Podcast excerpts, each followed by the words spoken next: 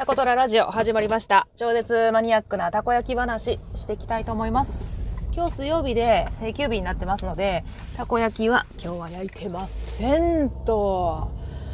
うーん。今日ね、何話そうかなってちょっと考えてたんですけど、そうやな最近ね、よく考えるのが出てくるね、ワードみたいなのが私の頭の中にあって、えーそれは正義です。正義、あの正義、悪、正義、何が正義で、何が正義でないのかみたいなね、ちょっと難しい話になってしまうかもしれないんですけど、なんやろ、あとね、正義を、やっぱ、昔すごく振りかざしてたんです。で、正義を振りかざしてる時ってすごく気持ちがいいし、絶対に間違ってないという気持ちで物事をね、他人に話したりします。その正義って人によっては違うなっていうのが、ここ2年3年で自分が仕事を立ち上げて自分でやるようになってからはすごく思うようになりました。何が正義か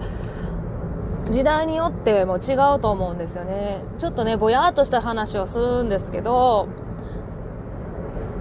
なんと時代時代によって違うと思いませんか？私あのー自分がそうだな学校高校生上がって終わって社会人になった時の正義みたいなものってフリーターが許せやんかった許せる許せやんってねもうなんかどこから人を見てたんやろって若い時は思いますけどふっちゃんとこう社会人になって働いて月給もらってっていうのが普通でなんかこう何もしないでダラダラしてるとかなんなんみたいな。働かんと生きる価値あくなか生きる価値あるんかぐらいのね気持ちでいたのを覚えてます。まだ18とかですかね。なので高校の時にねチャレンジしたことが一つだけあってどうしても私あの海上自衛隊に入りたくて挑戦したんですけどもまあ選ばれませんでした。都道府県でね、一人だけしかちょっと選ばれないということで、三重県で一人だけ女性が選ばれるんですけど、まあ、結構100人近く受けてまして、で、もうなんか決まってたらしいです。まあ、それはいいんですけど、置いといて、まあ、行けなかったっていうことで、もうでもその結果が出たんが夏過ぎやったんで、就職の前線では遅いんですよね。もう今から就職するってなってくると。なので、完全なるコネで、スイミングスクールに私は入りました。えーもうお母さんの考えをそのまま私は引き継いでましたね。正義って何やろってやっぱすごくそこでこれが正義っていうかこれが絶対っていうのがありましたね。社会人になって月給もらって車乗ってボーナスもらってって言ややるのが普通って思ってたんです。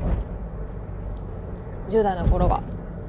まあでもそれがちょっとできなくなってやめてしまった時に弾けちゃったんですよ私。普通がすごく嫌になっちゃって。みんなが思っとる私の肩にはめられるのがものすごく嫌でまあ言ったらうちのお母さんの子供やからこうしなきゃいけない、えー何々まあうちうち旧姓が川北なんですけど川北家としてはこうじゃないとダメみたいなのその肩がすごく嫌でスイミングの先生を辞めた後っていうのはかなり破天荒な行動をものすごくしてました。なので全然定職に就かずにアルバイトしてあの行きたいところに行ってやりたい髪型をしてっていうもう自分のやりたいことに突っ走ろうって思ってたんですよね。まあそこからだんだん、あの、すぐ結婚してしまったので、まあやれずにいたんですよね。やりたいことは、ちょっと一つ置いておいてみたいな。それよりも、今のね、旦那さんのことがすごい好きやったんです。自分がやりたいことよりも。怖い。今思うと怖い。あのーまあ恋愛経験が少ないっていうのも多分あると思うんですけど、この人と結婚できひんかったら死ぬぐらいのね、勢いでいたと思います。あの時。まだ若かったんですけど、二十歳ぐらいですかね。で、その、まあ旦那と出会う前は、あの、自分のやりたいこと言って海外行って、海外の仕事がしたくて、あの、英語も勉強してね、留学しようとしてたんですけど、そういうのを置いてまで、結婚することに憧れてましたね。誰かに好きになってもらったりとか、誰かを好きになったりすることとか、あの結婚するし、できやんだらどうしようみたいな。だからそこもすごい肩にはめてました。あの、結婚することが正義みたいな。早く結婚して子供を産むことが正義みたいなね、ことを、20代前半は思ってました。口ではね、結婚しなくてもいいや、みたいなね。じ、いろんな人生あるよって口では言ってましたけど、本心はすごくそう思ってたと思いますね。まあ、正義は振りかざさんものの、見下してたんかもしれん。結婚できやん人とか、独り身の人とかをね。前半そんな感じですね。その後は子供の枠にすごい囚われてしまって自由に身動きできなかったっていうのが、まあそこでの正義は何やったかな。母としての正義かな。お母さんとしてこうな、な、こうなってないとダメみたいな、な標準論みたいな、これが正義っていうのを追いかけてたと思います。ある時期まで。ある時期までは本当にあの、自分の子供やでこのぐらいできるやろうとかもありましたし、まあお母さんやで何でもできるみたいなね。他の人から見たら、あ完璧に近い、まあ理想高いですね。完璧に近い部屋やったりとか、掃除、洗濯、子供の教育、えー、子供の行動についてまで結構逐一細かく言ってたと思います、子供に。なので、まあ、子供は反面教師なんか知らないんですけど、あの、すごいおとなし、二人ともおとなしかったんですよね。あんまり暴れて、暴れるような子供たちじゃなくって、静かにあの、家で、あの、勉強したりとか、静かに本読んだりとかするのが好きな子たちだったので、反対に外遊びがなかったので、楽は楽だったんですよ。まあでもしょ、子供の前半、そうですね、上の子が中学校入るあたりぐらいかな。ちょうどあの、震災仙台のね、宮城の東仙台に住んでたんですけど、そこであった仙台であった地震で、ガラッとちょっと人生変わってしまいましたね。あまりにも縛り付けてるとか、やっぱりあの仙台のみんなに言われた言葉、友達がたくさん仙台にはいるんですけど、あの、娘のね、ことで悩んでた時があって、その時に、やっぱ私、子供を所有物やと思ってるとこが普通やと思ってたんです。まあこれがだから正義、何が悪いみたいなね。だけど、それをすごい、あの、うん、上、金槌ですごい叩かれた感じですね、頭。いや、それは間違っとるって言ってくれる人が、仙台にはいますね。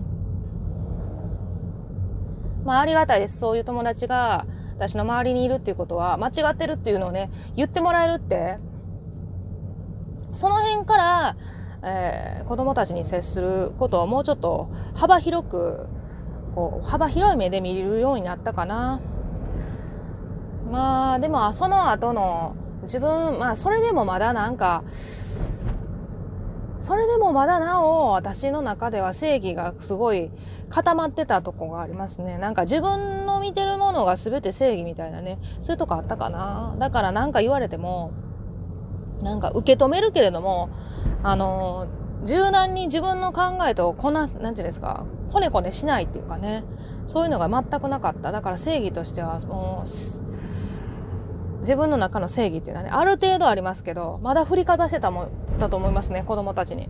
まあ、そのツケが来たんが、まあ、娘、娘が高校に入る前なので、中学校3年生ぐらいかな。にもうなんかひっくり返るような、人生ひっくり返るようなことがちょっとあったので、まあそれが一番の出来事かな。そっからやっぱり常識っていうのはどんどん外していって、その一人一人、一人一人の正義があるっていうことをすごい知りました。で、まあ仕事するようになっても、私の正義とあなたの正義は全く違うっていうのはね、すごい思いましたね。てないと、やっぱ、あかんなーっていうのはあります。私の見てる世界とね、みんなが見てる世界違いますもんね。だからそれをやっぱり、あのー、自分の中で、あ、こういう世界もあるんやってやっぱりね、思ってないとダメだと思いますね。すごい大きなね、話になってますね。その正義っていうね。正義とは何ぞやみたいな。正義なんて多分何やと思うんですよね。みんなの正義がいろんなそこ、見る側から全部違うっていうのが、私の今の感覚かな。右から見たら、右から見た人の正義があるし、左から見たら左から見た人の正義がある。正面から見たら正面の見え方があるっていうことですよね。それをなんか一概に前から、まあ正面から見てるから右の人が間違ってるんかっていうのはまたちょっと違う。だからいろんな意見があって、いろんな正義があるっていうのを知りました。えー 何の理論を話してんねやろ。まあでもなんか今日はね、いろんな考えることがちょっといろいろ降ってきて、こんなラジオになってしまいましたが、えー、ここまで聞いてくれてありがとうございます。えー、また、明日も喋るで。毎日喋ってんで、私。頑張ってんな。いや、頑張ってないな。ただやりたいからやってるだけやな。ここまで聞いてくれてありがとうございます。タコトラのシロちゃんでした。じゃあのー。